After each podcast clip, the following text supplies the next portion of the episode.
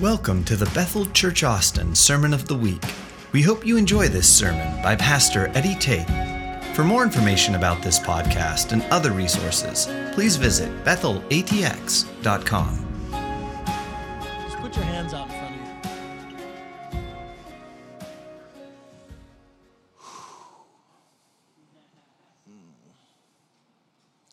I want you to close your eyes. And I want you to become aware of the tangible presence of God that's in this room right now.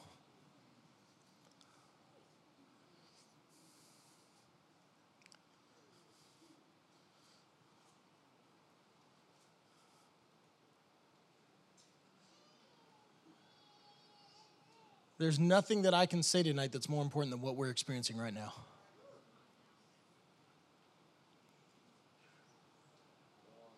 The awareness of his presence is, is critical for our lives. The awareness of his closeness is so needed in this generation.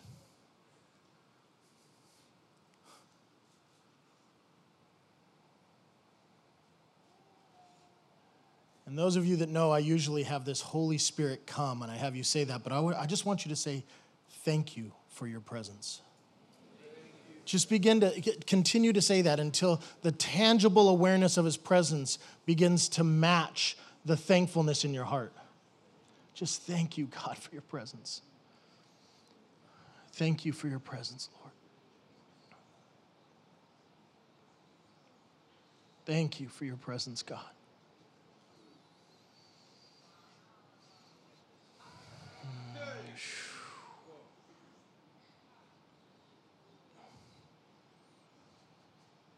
Now put your hand on your neighbor and say, Thank you for your presence.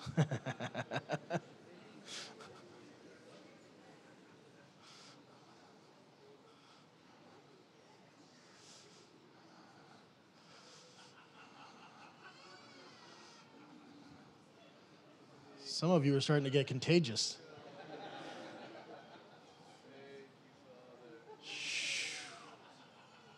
Yes, God. Thank you, Jesus. Just begin to, as if you were truly encountering the God of all creation, the one who is the beginning and the end. If you were actually going to encounter that God, begin to praise right now. Begin to say thank you. Begin to cry out your thanksgiving for a God that is all things at all times for all people. You know, if this is what we do for the rest of the night, then let's do it. Let's just praise Him. Begin to lift up your voices.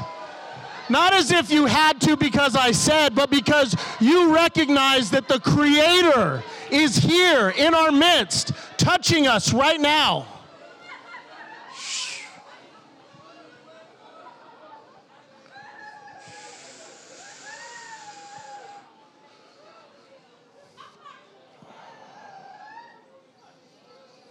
Hmm.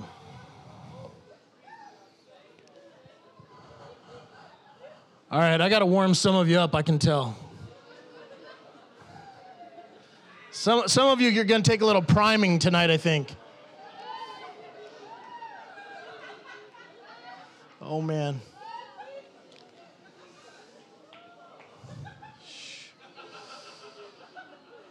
You can go ahead and have a seat, but I'm just going to let you know God's going to start interrupting a lot of things tonight. He's going to interrupt my message. He's going to interrupt your attention. He's going to interrupt your distractions. How many of you are okay that God interrupts our plans? Or how many of you want God to be in order for you?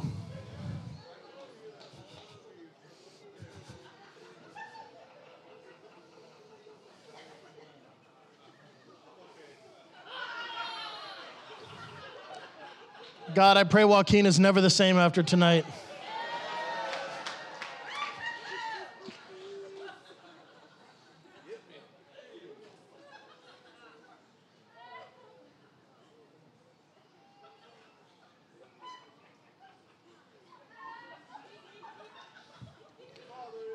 Who came in here tonight desperate for your marriage to be healed?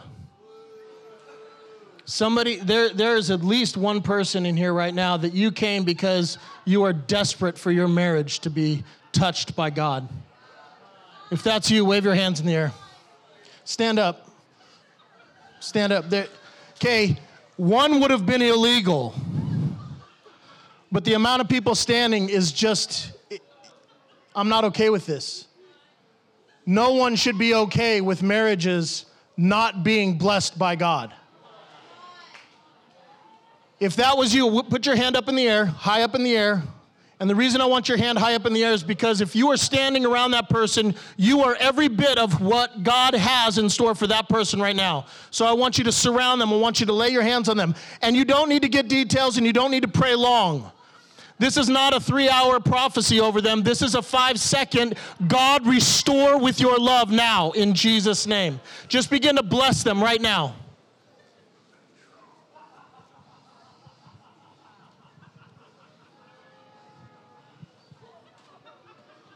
Father, we thank you that marriage was your idea. We thank you, God, that you are the God of restoration. You are the God of love. So, Father, right now, we just command marriages to come under the alignment of heaven, to come into the perfect purity that was designed from the beginning. We bless these people right now to experience the love of God in and through their marriages. And Father, for every one of us that's in here, I pray that there are upgrades available tonight in our relationships, in our marriages that there is an intimacy upgrade with our spouses, that there is a connection upgrade with our spouses.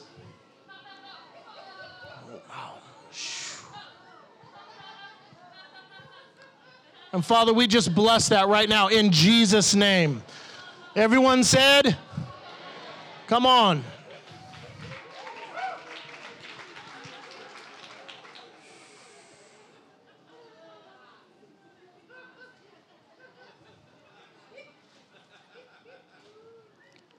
Those of you that stood, the email is info at bethelatx.com. I'm, I'm expecting testimonies even this week of radical restorations over your marriages.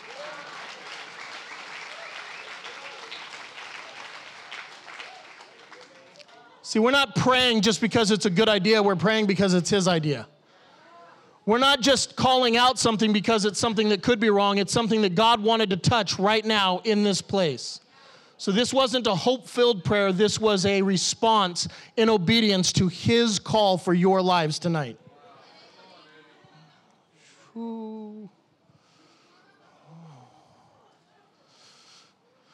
Oh, man.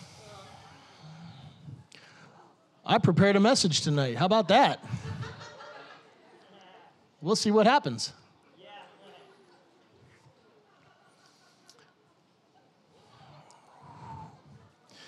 You know, as I was praying about this weekend, I just kept thinking about the coming year. And it's like, it's too early to preach a New Year message. Is it? Oh, not on the Hebrew calendar. There we go. Somebody justified this. I like it. I mean, how many people have had expectation for the year 2020? And, and how many of you have heard the 500 analogies of 2020 vision?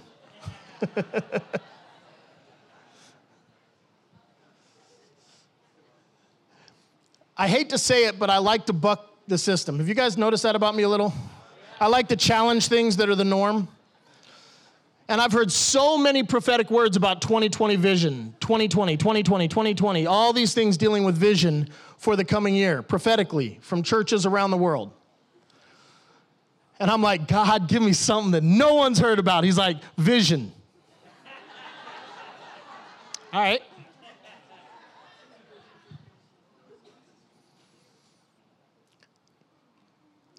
See, the reality is that the world is blind. How many of you understand that? the world itself is blind. Because without knowledge and awareness of God, they cannot see truth. And 2020 actually represents the alignment or the bringing into focus and sharpness of vision. It's everything coming into one place. And when you have bad vision, your goal is to get to 2020 vision, getting into the same place. And God has a plan for 2020 vision for the entire planet. Who knows what that plan is? I'll give you a hint. The plan is sitting in your chair.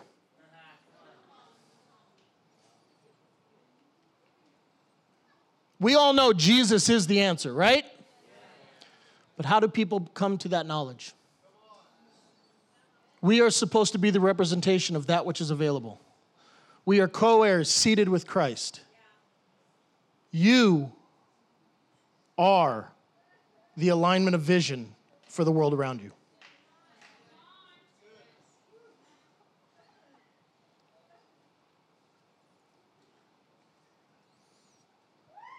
How many of you know that the world is not all unicorns and rainbows?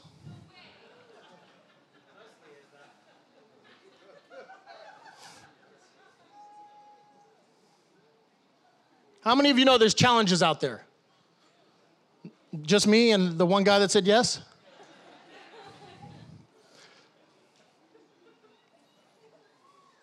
How many of you think the, that the world may have a little bit of darkness spread across the earth? When darkness and light collide, who wins? Do you know that actually darkness is, a, is, is not real? Darkness is just the absence of light which means anywhere you stand, there is no darkness allowed. Because the light of the world is within you, and you are a reflection of that which you behold, which is heaven. So you are the light of the world. You are that which reflects the nature of God everywhere you go, which means where you stand, darkness is not allowed.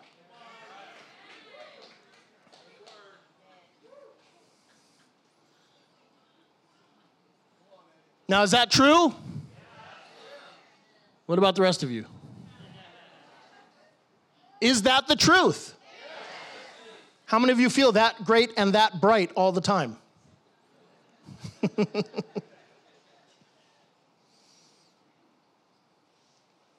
It's what I want to talk about tonight. I want to talk about our identity. See, the reality is that everything that we talk about really can be brought back to our identity and our awareness of who we are in Christ. If you're not aware of who you are, you're not aware of whose you are. And then you're not able to actually be that which was sent into the world. Galatians, it says, And because you are sons, God has sent forth the Spirit of His Son into your hearts, crying out, Abba, Father. Therefore, you are no longer slaves, but sons. And if a son, then an heir to God through Christ. Romans, the Spirit Himself bears witness with our spirits that we are children of God. And if children, then heirs. Heirs of God and joint heirs with Christ. Somebody's excited on this side. All right, everybody else go hit Teal House Bakery. This person and I are going to have service tonight.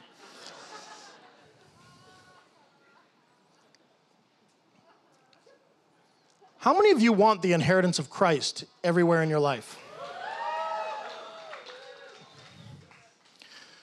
So I'm gonna bring back an old one. How many of you have ever seen the movie? And I'm not gonna do what I did, I'll tell a funny story in a second. How many of you have ever seen the movie The Princess Diaries? Every girl in here is like, woo! One guy went. Raise your hands again. How many of you? I'm gonna see if it is a good portion of the room most of you are old enough to have seen it. That's good. I used to speak at youth, and I was like, "How many of you seen the Princess Diaries?" They're like, most of that movie was made when most of them were born. Princess Diaries. Summary of the movie: A girl, teenager, pretty messed up girl in a lot of ways. Little goofy, little awkward. Didn't really know who she was. Struggled with life in a lot of ways. Finds out that she's a princess finds out that she's actually royalty, finds out that she is the daughter of the queen.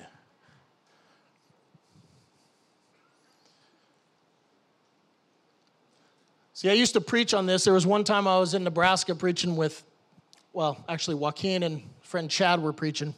They had me get up and share, and I shared this little segment about this. And I'm just talking about when did she find out she was a princess? When she was a teenager. When was she royalty? When she was born. Her awareness actually changed her into the princess, but the identity was always there. Now the funny part was is I'm getting really excited about this and I'm like representing her in the movie saying, "I'm a princess." I said that about 10 times. Got back down, sat down, Chad Dedmon leans over to me and he goes, "You're a princess." It's like, "What are you talking about?" He goes, "I counted at least 10 times. You said you were a princess." And we're streaming.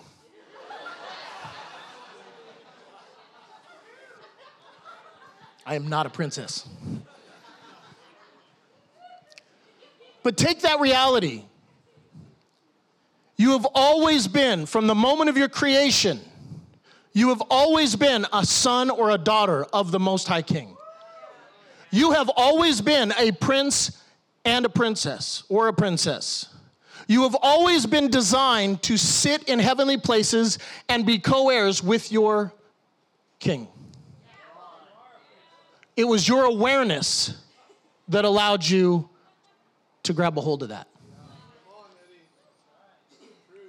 See, our identity is true regardless whether you believe it or not. But once you become aware of it, and once you begin to apprehend the truth inside of you and let it become the outward expression of who you are, you begin to shape the world around you.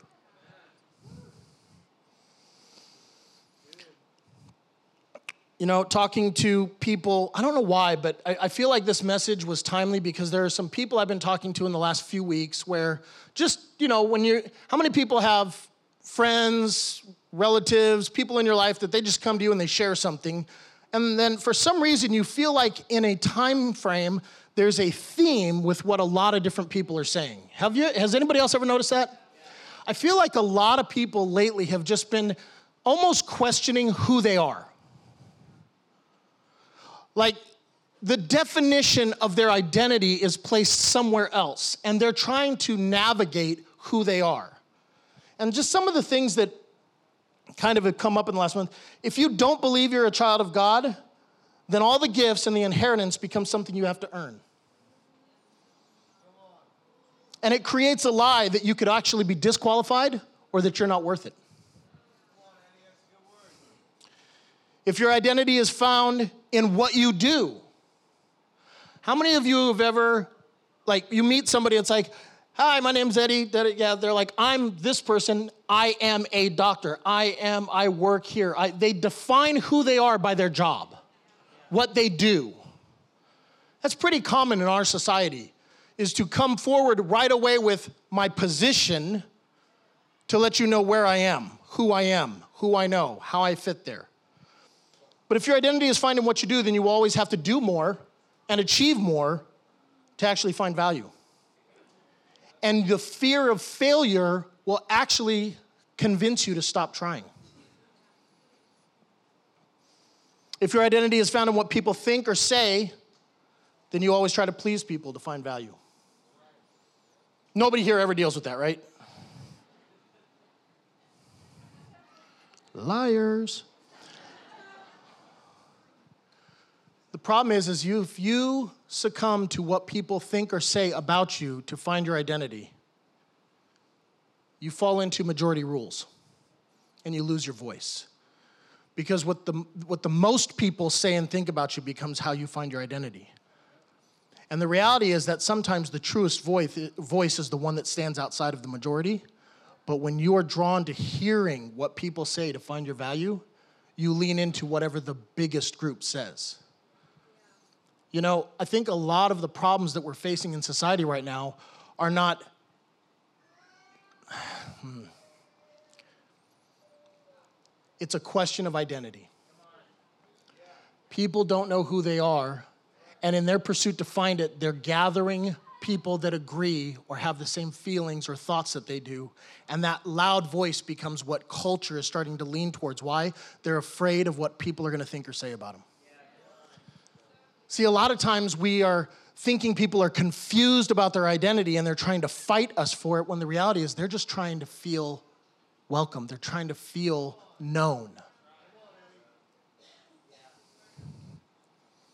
If your identity is found in your past, you'll always be working towards truth and towards being victorious instead of realizing that you're walking from truth and you are victorious. We have to have a heavenly mindset. We have to start doing things from the place of heaven's perspective, not towards it.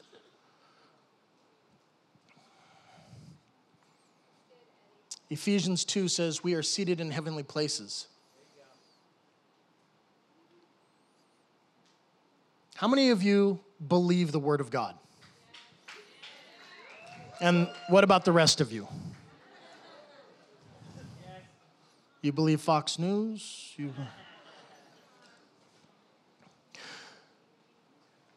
I actually had somebody challenge me in that I'm always asking people to participate and raise their hands and give me a response. Do you think it's for my sake? No, it's for yours.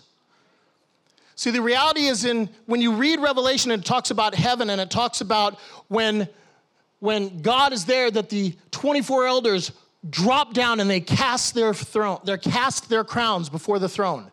It is a response to the truth and the re- revelation of God in their midst. Is that correct? Sometimes we need to train our truths. We need to train our responses. I don't care if you, re- if you raise your hand or if you respond for my sake. I, am, I'm, I care about it for yours. You need to be trained and condition yourself that when truth is alive and in, in your presence, that you respond to the truth some way.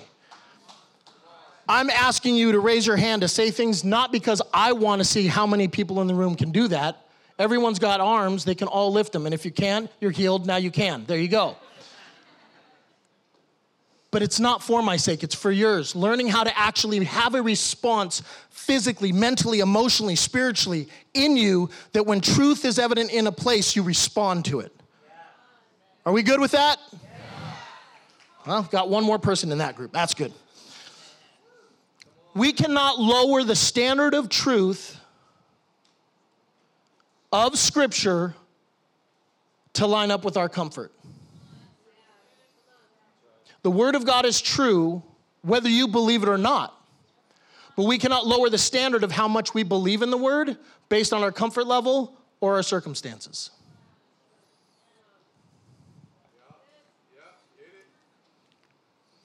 This is going to be a solemn night, I can tell.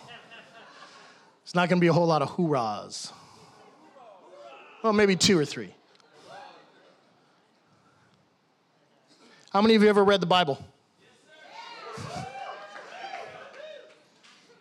How many of you have your Bible with you?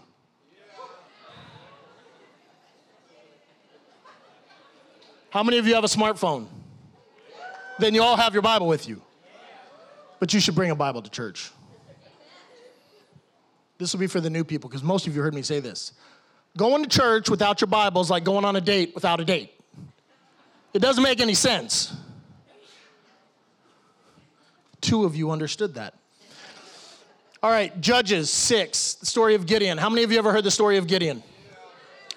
I love, there's a couple of stories, and I've, I've left a few out because there's a few stories I just absolutely love that reflect aspects of our identity and how we need to actually see ourselves. But I love the story of Gideon. Gideon 6 11, the Lord is with you, mighty warrior. Do you know who said that to him? The Lord. So the Lord is where? with him. I love this version because Gideon, pardon me, my Lord. So polite. But if the Lord is with us, why has all this happened to us? Where are all his wonders that our ancestors told us about when they said, Did not the Lord bring us up out of Egypt? But now the Lord has abandoned us and given us into the hand of Midian. How many of you have ever felt like You've heard great things and testimonies of God, and yet you're sitting in a place going, I've heard of these things, but I feel abandoned. I mean, it's okay to be real. It's okay to say you feel abandoned by God. That's a real perception. It's not the truth, but it's a real perception. Like, if you can't be real, if you can't actually express the truth of your perception, then you're not gonna get free because you're gonna be hidden behind a lie and you have to actually express it so once it see the reality is is what is a lie a lie is the darkness covering up the light so if you are believing a lie and you express the lie you actually are saying i'm going to bring this into the light and now it vanishes because it was a lie and the truth can actually set you free so if you are discouraged and abandoned in feeling by God, it's okay to say, I feel abandoned by you right now. Because when that truth comes out, God shows up, and you all of a sudden understand you've never been left. The Lord turned to him and said, Go in the strength I, that you have and save Israel out of Midian's hands. Am I not sending you? You know what I love about that part? And this is just the way I read it. God's like, I'm with you. He's like, Meh. but I'm alone. And I just, I hear whining. And how does God respond? Oh, it's okay. No, God ignores that and says, now go in your strength. God is not going to recognize your fear. He's not going to recognize those things. He's going to actually just come in love and power and let you walk in truth. He's not trying to defend a lie or, or prove a lie wrong. He's just going to speak truth into your life.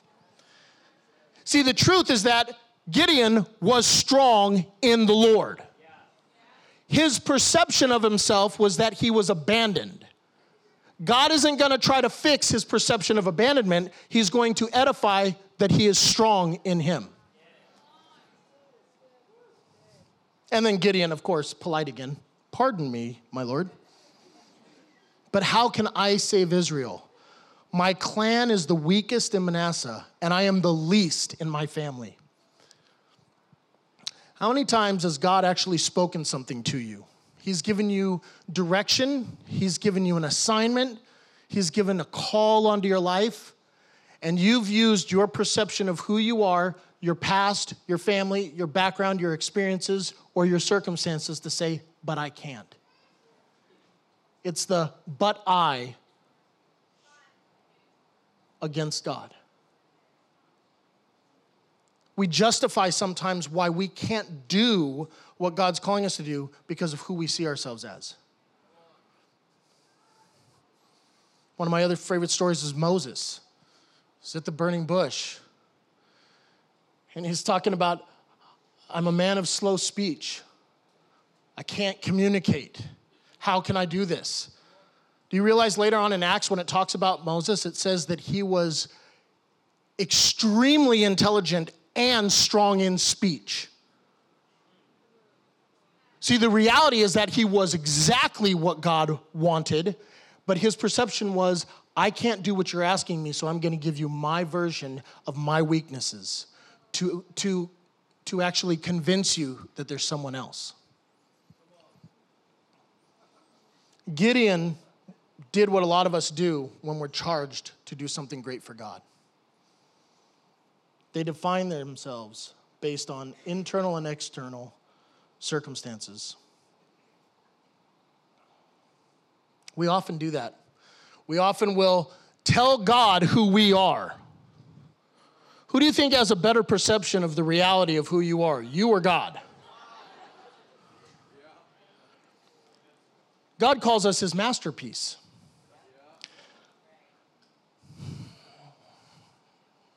How many of you can see this painting? How many of you would tell the artist, that's not a painting, that's a pizza? Sounds pretty stupid, right? Because what would the artist say about that? It's a painting. Well, what does that painting mean? The artist probably has something to tell you. But you totally ignore what it actually is and say that it's something else. As funny and stupid as that analogy is, that's what we do with God. He's like, You are a mighty warrior. I'm the weakest. You are my pride and joy. I'm a stepchild. I'm an orphan. I, I, I, and you give a list of all of the things that disqualify you from being the truth of what he says. Is this okay? I want to address this first. Why? This is how a lot of us feel, whether we want to admit it or not. This theme over the last couple months has been people just talking about trying to understand who they are, how they fit, what they're called to, and why they're here. All the while tagging things onto my nots, my couldn'ts, my shouldn'ts, my won'ts, my past, my hurts. Are some of those real? Yes, in circumstance, but they do not define you. Proverbs says, For as he thinks in his heart, so is he. As you think in your heart, hmm, I can't allow myself to think about myself in any way that he doesn't think about me. See, our, identify, our, our identity should be defined by the Word of God and what my Father says. If you ever question who you are or what your identity is, there is only one place that your identity is always perfectly spoken, and it's in the Word of God. Five of you agreed with that. That's good. I went from one, and now I've got five. This is good. How many of you have read any of the Gospels, like when Jesus was baptized? How many of you have seen the movie at least? Okay, good. I love the baptism. Just, just, the, the story there is one of my favorites because there was a time when it really frustrated me. And then there was a time where I understood. And then there came a time where I realized I didn't understand anything. And then there was time when I was like, I think I'm getting it again. Jesus is baptized, and when he's baptized, he comes up out of the water, the heavens open, a dove descends on him. And what does God say? This is my beloved Son, in whom I'm well pleased. How many of you know that that was actually spoken over every one of you as well? Some of you don't believe that. That was spoken over every person in here. Every one of us has had the Father look at us and say, This is my child in whom I'm well pleased.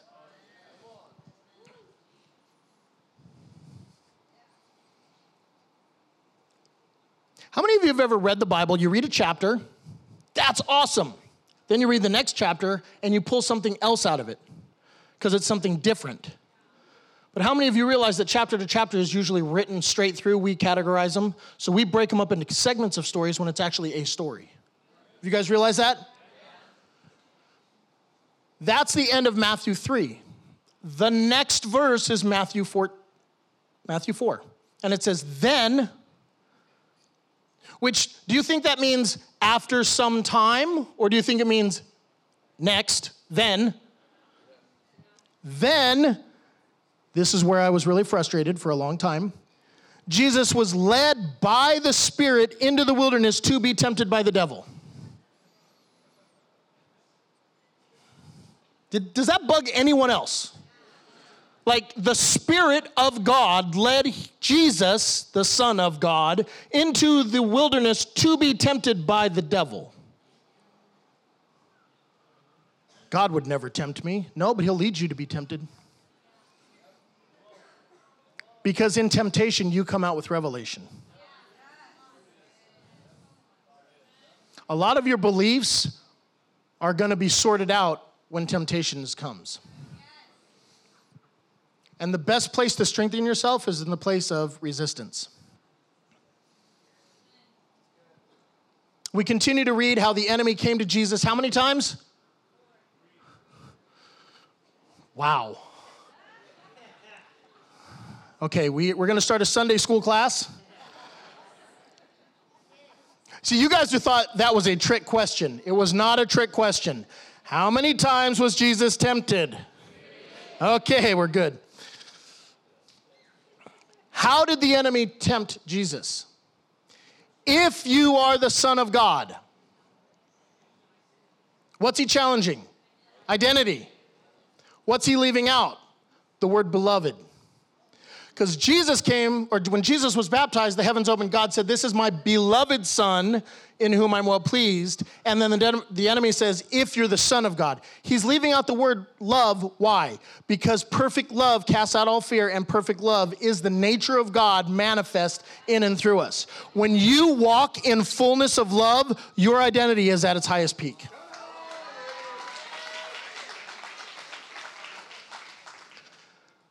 Jesus responded every time the exact same way it is written. Jesus never argued with the lie, he always affirmed the truth. See, there's a lot of times that we face attacks from people, and our nature is to defend ourselves. It's not necessary. Find a place in the Bible where Jesus ever defended himself. He doesn't have to defend himself. He stands on truth. He speaks what he sees.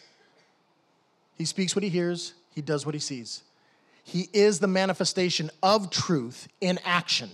He doesn't have to defend the lie because he's not ever uh, succumbed to the lie. When you walk in the fullness of truth, lies have no power over you. See, when somebody attacks you, they're attacking your identity whether you realize it or not, because most people take it as, well, I'm not that person. No, you're not. But when you engage in the fight of defending that thing, you've actually lowered yourself to a lower standard. You've lowered yourself into a place of combat instead of a place of victory and truth. You turn from looking from heaven and saying, This is who I am, to a place of saying, I want to be that. That was a side note. There's no truer description of our identity than the Word of God. Matthew 7, we read about two men that built houses the man that built his house on the rock, the man that built his house on the sand. What happened to those two houses? There was a storm that came. It wasn't a different storm, it wasn't a bigger storm for one of the, it was the same storm. But one of the houses was destroyed and one of them stayed strong the one that stood on truth and on the solid foundation of who they are, the rock, which is Jesus, was strong. The one that built was built on the sand, or I would even say the opinion of others, the reality of their circumstances, the things that don't allow them to actually stand on the truth of who they are, that one was destroyed. And it says it was destroyed in a way that other things around it were destroyed. How do you stay strong? You stand on truth. What is the truth? You are a son of God. You are a daughter of God. You are co heirs to Christ. You stand with all of heaven's resources at your disposal. All of it. All means all, and that's all that all means. And you have all of heaven at your disposal. Some of you actually believe it. Our identity should position us to be aware of the kingdom of God in and around us over everything else. Society should not be the dictation of our identity. Our circumstances are not the definition of our identity. Our past is not a definition of our identity. And awareness is key. How many of you have ever been someplace, like you're in a restaurant or something, and somebody goes, Whoa, do you hear that song? And you're like, Oh, yeah. Does that ever happen to anybody else, or am I the only deaf person in here? How many of you ever been someplace somebody's like, Wow, do you smell that? And you're like, Well, yeah, I do. You didn't before, but when the awareness of something was brought to your attention, all of a sudden it became very prominent to you. What are you making aware of around you? What do the people in your life become aware of when they're in your presence? Do people hear the sound of heaven when they're in your presence? Do people smell the fragrance of heaven when they're in your presence? Do people feel just the awestruck wonder of God when they're in your presence? What are you making people aware of? When you become when you become aware of who you really are, you won't position yourself to get into heaven anymore.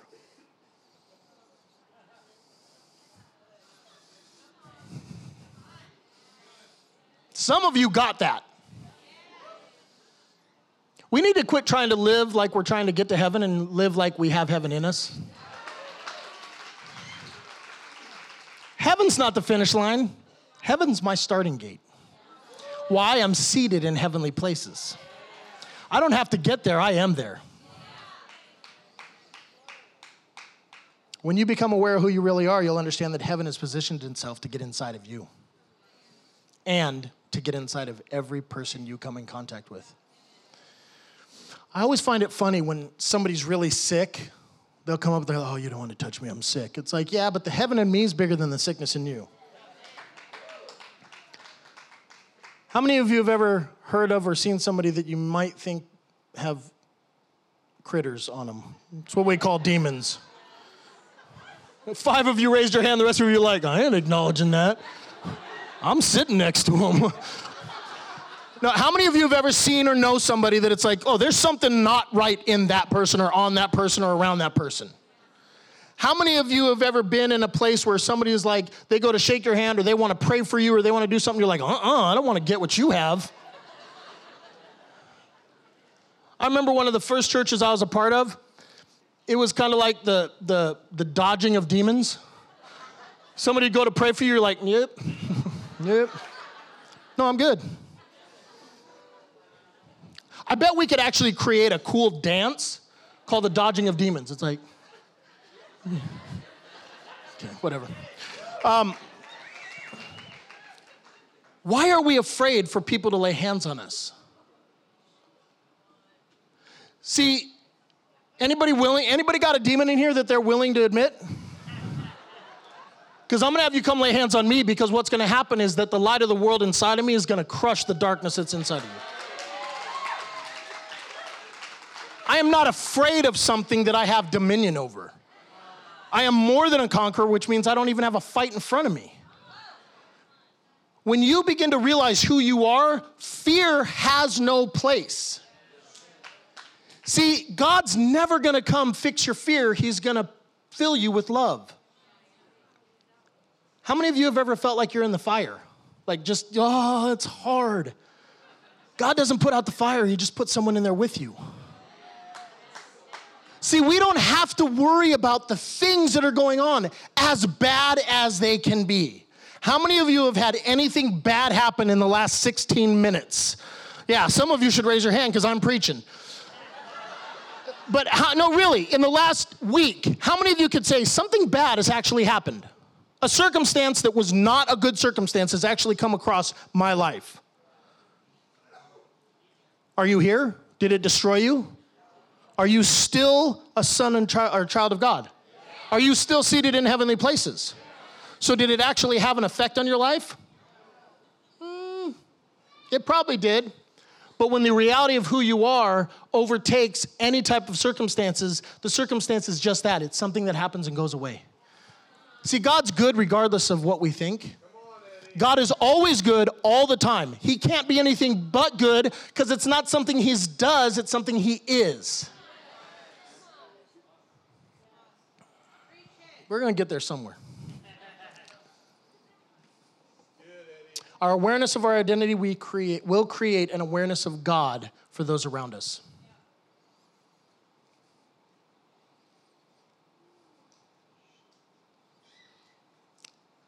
How many of you want to see things change in the world?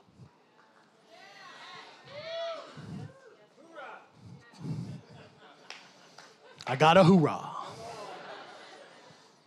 How many of you know that you are the change?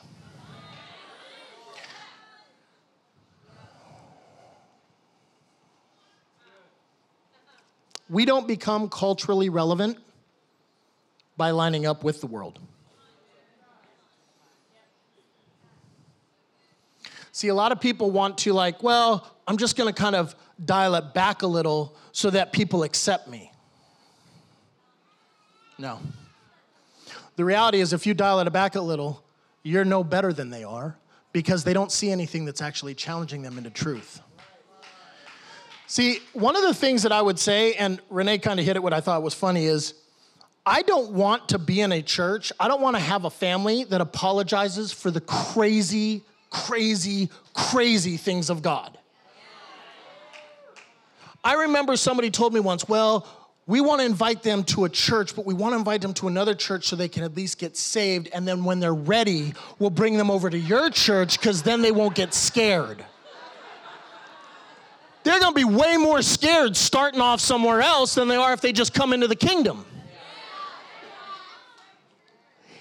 If you instantly get saved and die, you're in heaven, seated before the throne with creatures flying around with multiple heads, eyes on the inside and outside. That's just weird.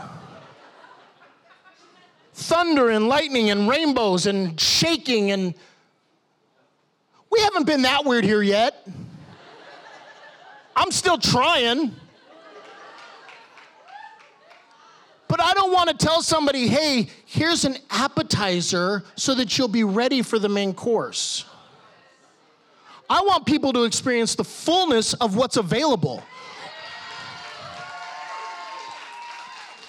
I'm telling you one thing a very soft approach to God is good for a few scared people. But a radical encounter with the creator of all heaven and earth is what the world needs. That God is inside of you. Who wants to let him out? That guy does.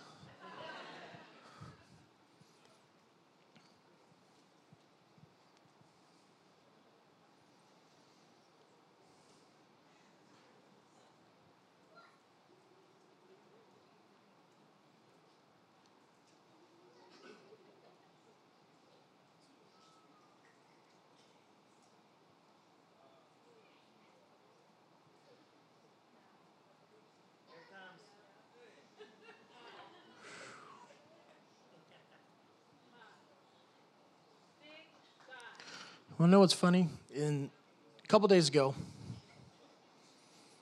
I was traveling. I was in my hotel room, and I couldn't sleep. And I had probably one of the most profound nights with God I've had in 20 years. And there was no crazy encounter. There was no scripture that jumped out and slapped me across the face. Nobody said anything to me. I actually was restless because I couldn't sleep and I was thinking. I was just thinking, periodically talking with God. See, sometimes we make God so ultra spiritual, we wait for the big encounter to actually allow ourselves to be changed.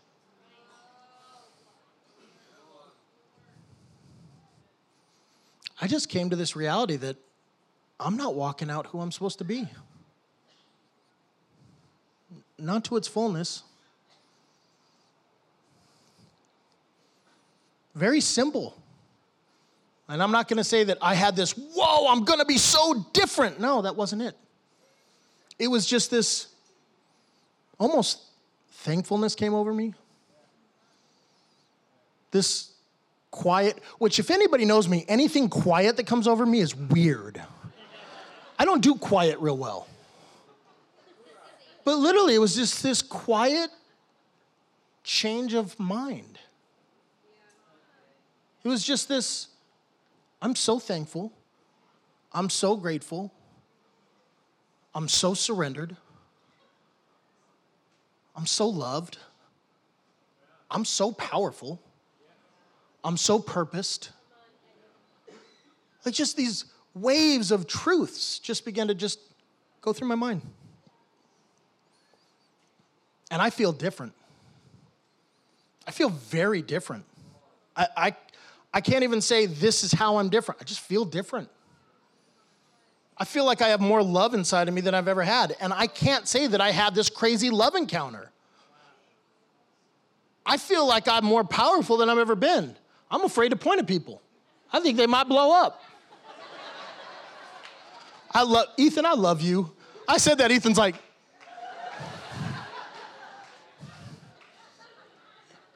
Ethan, stand here. I'm a princess. Come on. Ethan, stand up.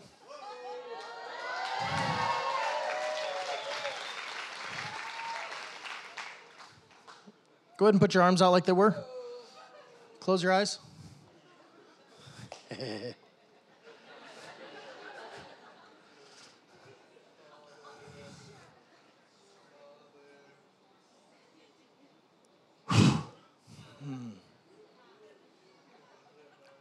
Wow, wow.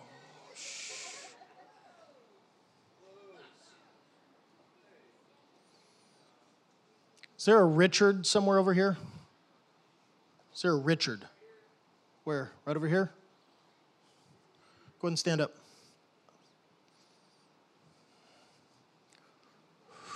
And a Diane.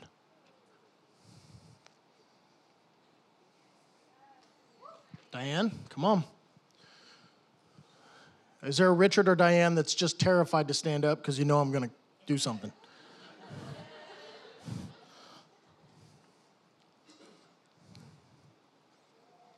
Hmm. Wow.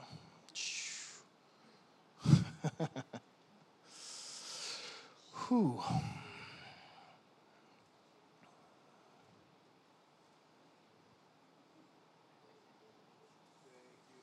Yeah. Richard, when I when I was just when I was speaking to or really just looking on Ethan, I literally heard the Lord just whisper Richard. I have no idea why. So just stand there. If he gives me something, I'll let you know. If not, you'll get it anyway. I literally have nothing for you except just stand there. Is that good with you? All right, cool. Now, Diane. There is, wow. Mm. There are promises and dreams that you have actually allowed to not go dormant. You've not put them away. You've not even given up on them. And this is not a rebuke, but you have settled for the little bit that you've seen. God wants you to be aware of the fact that you are about to encounter something that you've never seen before. There is momentum about to come into your life. And the little things that you have seen are literally the lighting of the wick, and the wick is about to take off, and dynamite's about to explode. Father, right now, we just proclaim the promises fulfilled over her dreams and desires. Wow. Ha. You don't have to ask God to fulfill your dreams. It's because of God that you have those dreams. And God is actually saying that He is going to manifest Himself in your life in a way you've never known. In fact, you are going to step into some things in your life that you've desired miracles, signs, and wonders. And I'm not talking about healings and prophecy. You're about to see some crazy things, like speak to the mountain and the mountain moves. You're going to start to speak into regions, and transformation will happen by the declaration of your words because God's bringing momentum into your life. Father, right now, we just proclaim momentum over Diane. We speak that she is a child of God, a most favored daughter, that she has the voice of heaven inside of her, and that she speaks and releases fulfillment of your desires into regions, God, in Jesus' name.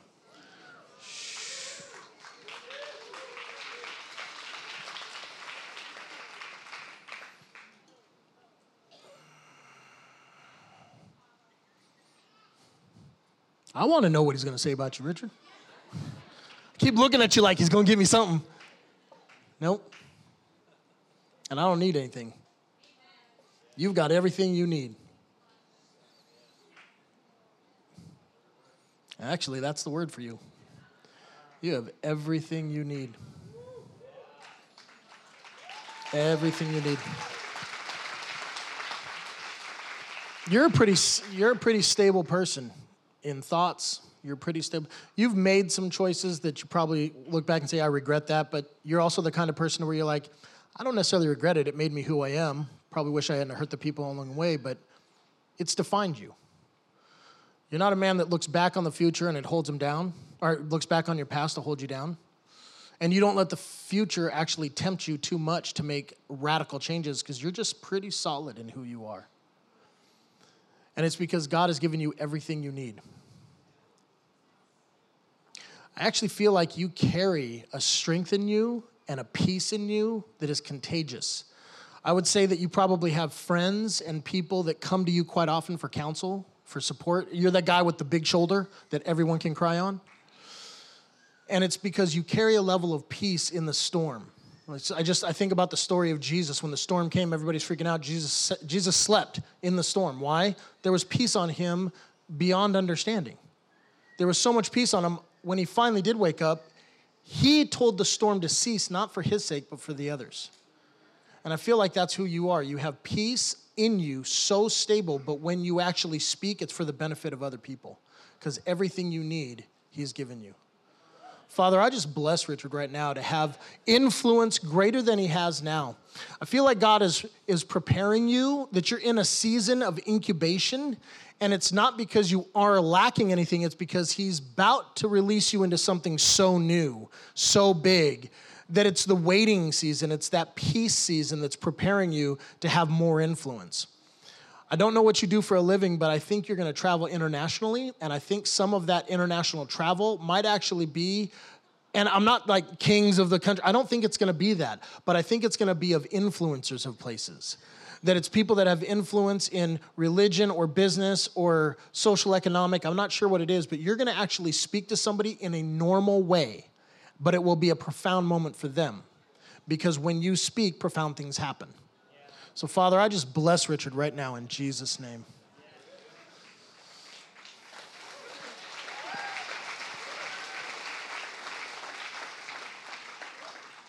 Something's going on over here. I'm just trying to wait. See, I love hunger. Oh, man. You know, heaven is attracted to hunger. No, no, no, no. Heaven is attracted to hunger. See, when you hunger in the world and you eat, you get full. When you hunger in heavenly ways and you get filled, you become more hungry. Because you realize that the endless supply of heaven is actually available with every bite you take.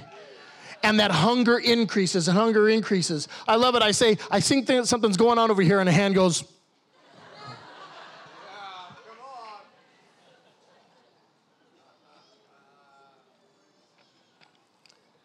How many of you want your identity to become so manifest in your life that everywhere you go is changed? See, I don't think that it's our actions that are necessarily going to change a culture, it's our awareness of who we are. See, when we try to do something for God, it's out of works. When we fully accept and become aware of who we are, things happen in and through us that we couldn't have done on our own. I would rather let God do something through me than do something He didn't plan. There are good works that we can do, but sometimes we can work ourselves out of what He's doing. We need an upgrade of understanding and awareness so that every place around us is transformed. Ooh, that's okay. All right. Who's actually having a really challenging time in your workplace? So, your work is a place where you feel like it's a dark place. Like, it drains you when you go there because you feel like you're always kind of having to be on guard for work, or you're trying to be in a place where you have to do something to change the atmosphere. How many people are in a workplace that's tough? Stand up. Yeah, if you if you work for Bethel Austin, you better sit down.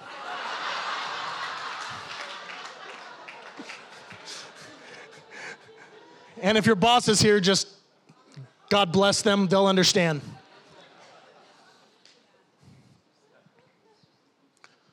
Literally, as I was saying that, just the changing of the atmosphere and being who we are, I literally felt felt just almost this breath, breathe occupation. And it was the the idea, and this, this is just what God spoke in an instant. I heard occupation and I heard occupancy. If you're going to your occupation to try to change it based on your actions, you're not allowing the occupancy of heaven to transform the world around you. I want to speak this over you right now. Your job is to do the best job you can do and to be fully aware of who's inside of you and let Him do what you can't. There are going to be testimonies from your workplace once you actually grab a hold of, I need to stop trying to do something for God here, and I need to let something happen through me for God here. Being the most aware of your identity is going to release something that you could not have accomplished on your own. So, Father, right now, raise your hands up in the air. Just, Father, right now, I just pray that each person that has their hands raised, each person that's in a place where they feel like it is a dark place and it is hard ground, I pray that the light would begin to shine through them, that they would be the reflection of heaven in their workplace. I pray that the atmosphere would begin to shift when they arrive, not because of what they're doing, but because of them being there. I pray that we go from doing to being. Father, I pray that there is a release of grace into the atmosphere of these places of work, these occupations, these places where they are fulfilling a purpose. I pray a release of your presence into those places right now. And Father, I pray that there would be questions from coworkers, from bosses, from clients saying, Why are you so different? And that would be the opportunity to express the love of God, but that it will be by request and not by, not by us moving out on our own. So, Father, I bless right now every person in this place to receive an inheritance of increase of your presence in their jobs, God. That the testimonies will be coming and that they will actually feel weight lifted off of them and they will feel joy when they step into their places of work instead of heaviness that they've carried before. I bless you right now in Jesus' name. Amen.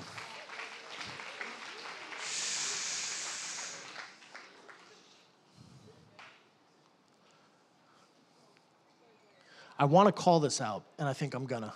This is when I get raw. Who's struggling with this? Who thinks this is a lot of like pep talk, mumbo jumbo? I want to see who's honest. Renee raised her hand, so you guys are all safe.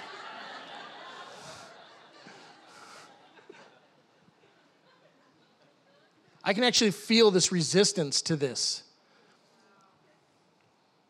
And I'm not mad at you. I'm not going to call you out and challenge you. I'm not going to tell you you're wrong. I don't need to. I don't need to do any of this. All I need to do is be obedient because I know that the love of God in and through me is true and everything I've spoken is in the word. And I'll even do this. If I am a man of faith that believes what I believe, I would say this Father, if any word I spoke tonight is not affirming of who you are and the truth of you, I pray that it would fall dead to the ground and never be remembered. And Father, I pray that every truth would seep deep into the heart of your children and that something would come alive inside of them that would allow them to know you at a level they've never known you before.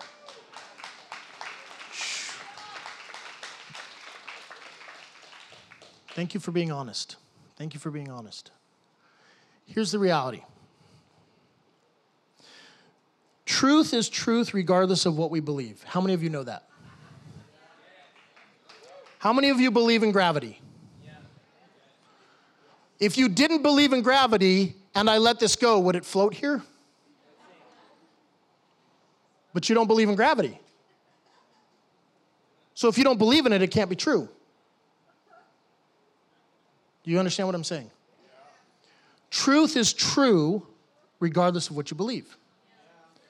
Perception is your current reality until you submit to truth.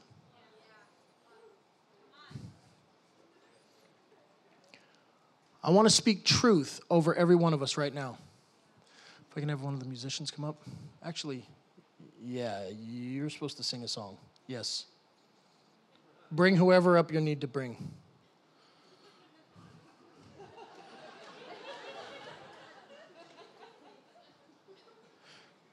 You're going to sing a song over us. No pressure. Do it now. Just kidding.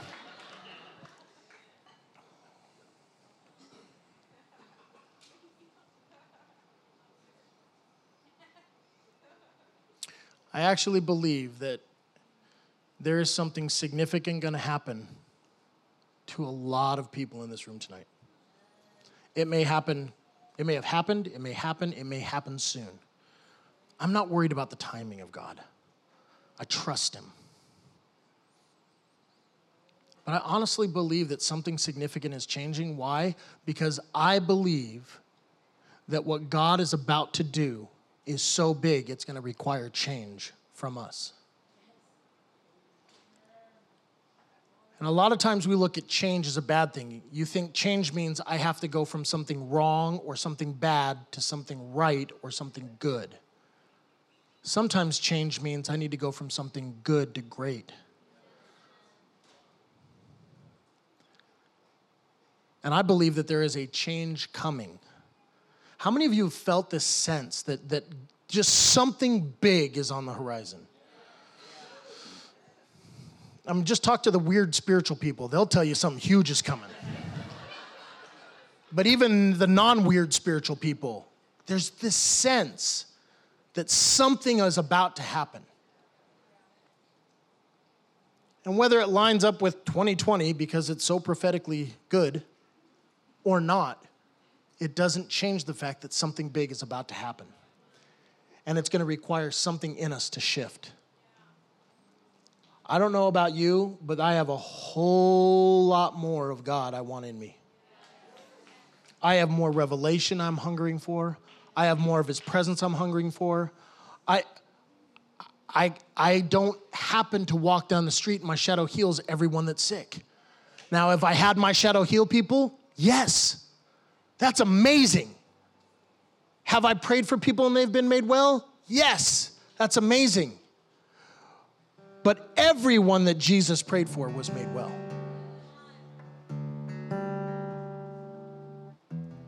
I haven't walked on water yet. And I continue I will continue to get wet until I do.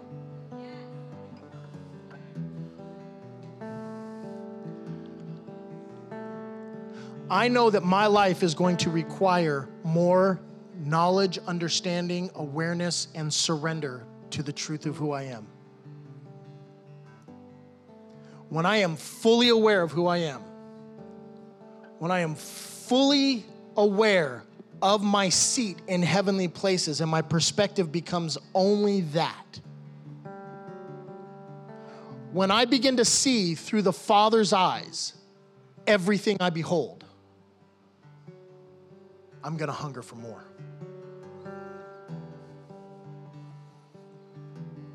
How many of you want just an increased awareness of your identity? How many of you want to actually step into just even that much more reality of who you are and who God says you are and what's available to you in heaven? If you want more, I want you to stand. And then here's another thing. I love the awkward, churchy things we do that sometimes are actually necessary. For, for, for many years, I, I, I pushed against the idea of stepping forward. Because I'm like, if God's really in the room, He can touch me in the back, He can touch me in my chair, He can touch me where I am. Where I am. It's not for God's sake that you actually step forward, it's for yours. Because sometimes it's that just, God, I'm willing to step outside of something to receive something more. Now, I don't care if you come up to the front. I don't care if you walk to the back. I don't care if you stay where you are. I don't care if you lay on the ground. I don't care if you float up to the ceiling. Take me with you if you go that way, but I don't care what you decide to do.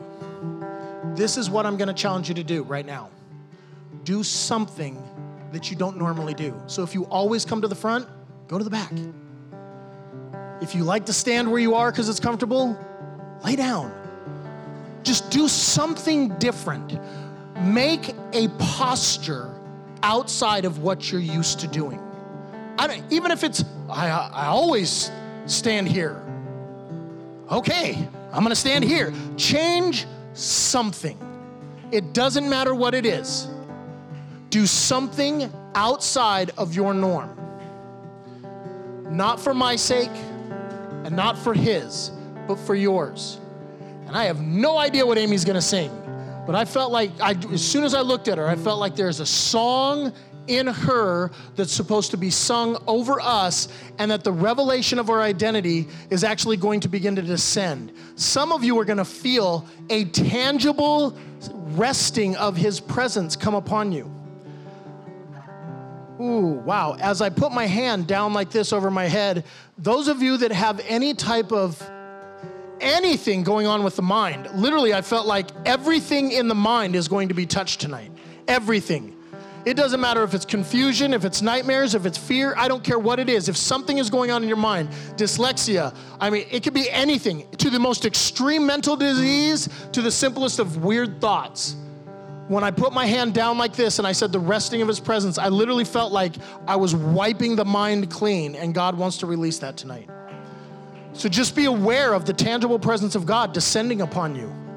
Just be aware that His presence is going to begin to touch you. If you have something going on, don't try to think about what's going on. You're not going to find healing in looking at the problem. Just be aware of the solution that's about to descend upon your life. Be aware of His presence more than you've ever been aware. And we're just going to enjoy his presence while Amy sings over us. And as she sings, at some point, we're going to release the ministry team to probably just go around and pray for people. This is not a specific order tonight. This is, we're going to let God minister to us and we're going to pray for each other tonight. Everybody okay with that? Father, I just thank you for what you've done. I thank you for what you're going to do. God, again, I pray that every word spoken that was from you is blessed. It goes deep inside of us, that the truth of the word actually becomes a tangible reality over our lives tonight. I pray that hearts and minds are changed in a way they've never been known before. God, I thank you for the change that's coming. I thank you for the upgrades that you are doing in our lives tonight, God. And Father, anything that was not of you, let it be forgotten, let it be erased. But God, tonight we give you all the glory and we hunger for the more of you.